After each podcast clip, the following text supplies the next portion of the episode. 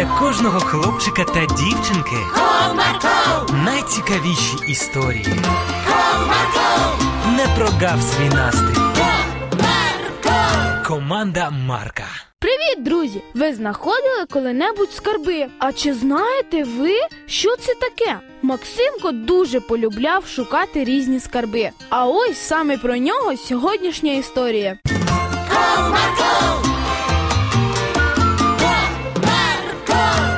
У Максимка дідусь був археологом і часто їздив у експедиції шукати та досліджувати різні та цікаві речі. А одного разу на день народження Максима він привіз одну незвичну річ.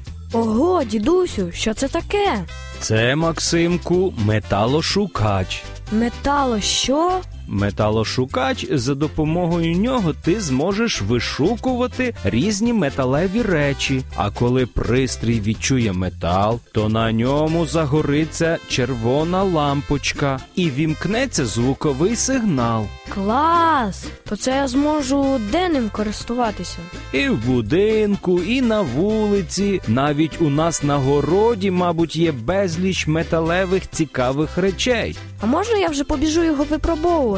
Можна, але якщо знайдеш скарб, повідом мене. Який ще скарб? Де у нашому дворі візьметься скарб? А от якраз і у нашому дворі він десь має бути. Мені моя мама розповідала, що коли в нашій країні була війна, вона з сім'єю закопала сімейні скарби, але їх так ніхто і не знайшов. А чому вони його не відкопали? Тому що після того, як війна закінчилася, вони не змогли знайти того місця, в якому закопали. Вони що, позначити його не могли? От смішні. Якби вони його позначили, то військові з легкістю змогли б знайти його і забрати. А, зрозуміло. Максимко взяв свій подарунок і чимдуж побіг у двір шукати скарби. Пройшовши кілька метрів, металошукач почав сигналізувати. Тю, так просто. Оце, напевно, і є той скарб, який не змогли знайти рідні мого дідуся.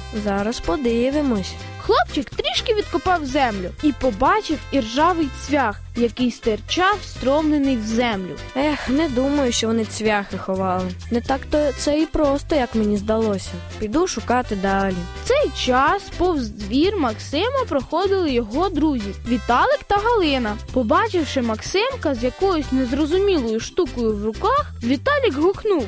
Максиме, привіт! Що це ти там робиш? І ще й з якоюсь палицею в руках. Привіт, друзі, це не палиця. А що ж тоді? Йдіть покажу.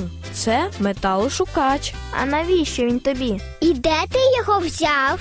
Відповідаю по черзі. Перше, я шукаю скарби. Друге, мені його подарував дідусь. Скарби? Які ще скарби? От фантазер. А от і не фантазер. Дідусь сказав, що у нашому дворі є скарби нашої родини. Ти що думаєш? Що вони досі збереглися? Їх уже напевно уже хтось давно знайшов. Ой, не вірите, то й не мішайте мені працювати. Та ти чого? Ми ж просто розпитуємо. А можна нам з тобою шукати? Я не проти. Тримай лопату. А навіщо мені лопата? Розкопувати будеш, якщо металошукач щось знайде. А що мені робити? А ти візьми он ту корзинку. Будеш складати у неї все, що нам вдасться знайти. Добре, мені уже не терпиться побачити, що ж то за скарби у твоєї родини були. І мені. Друзі почали пошуки. Майже кожного метру металошукач подавав сигнал. Віталік відкопував, а Галинка несла знайдені скарби. Серед їх знахідок були і цвяхи, і шматочки металу, і монети. Назбирали майже повний кошик.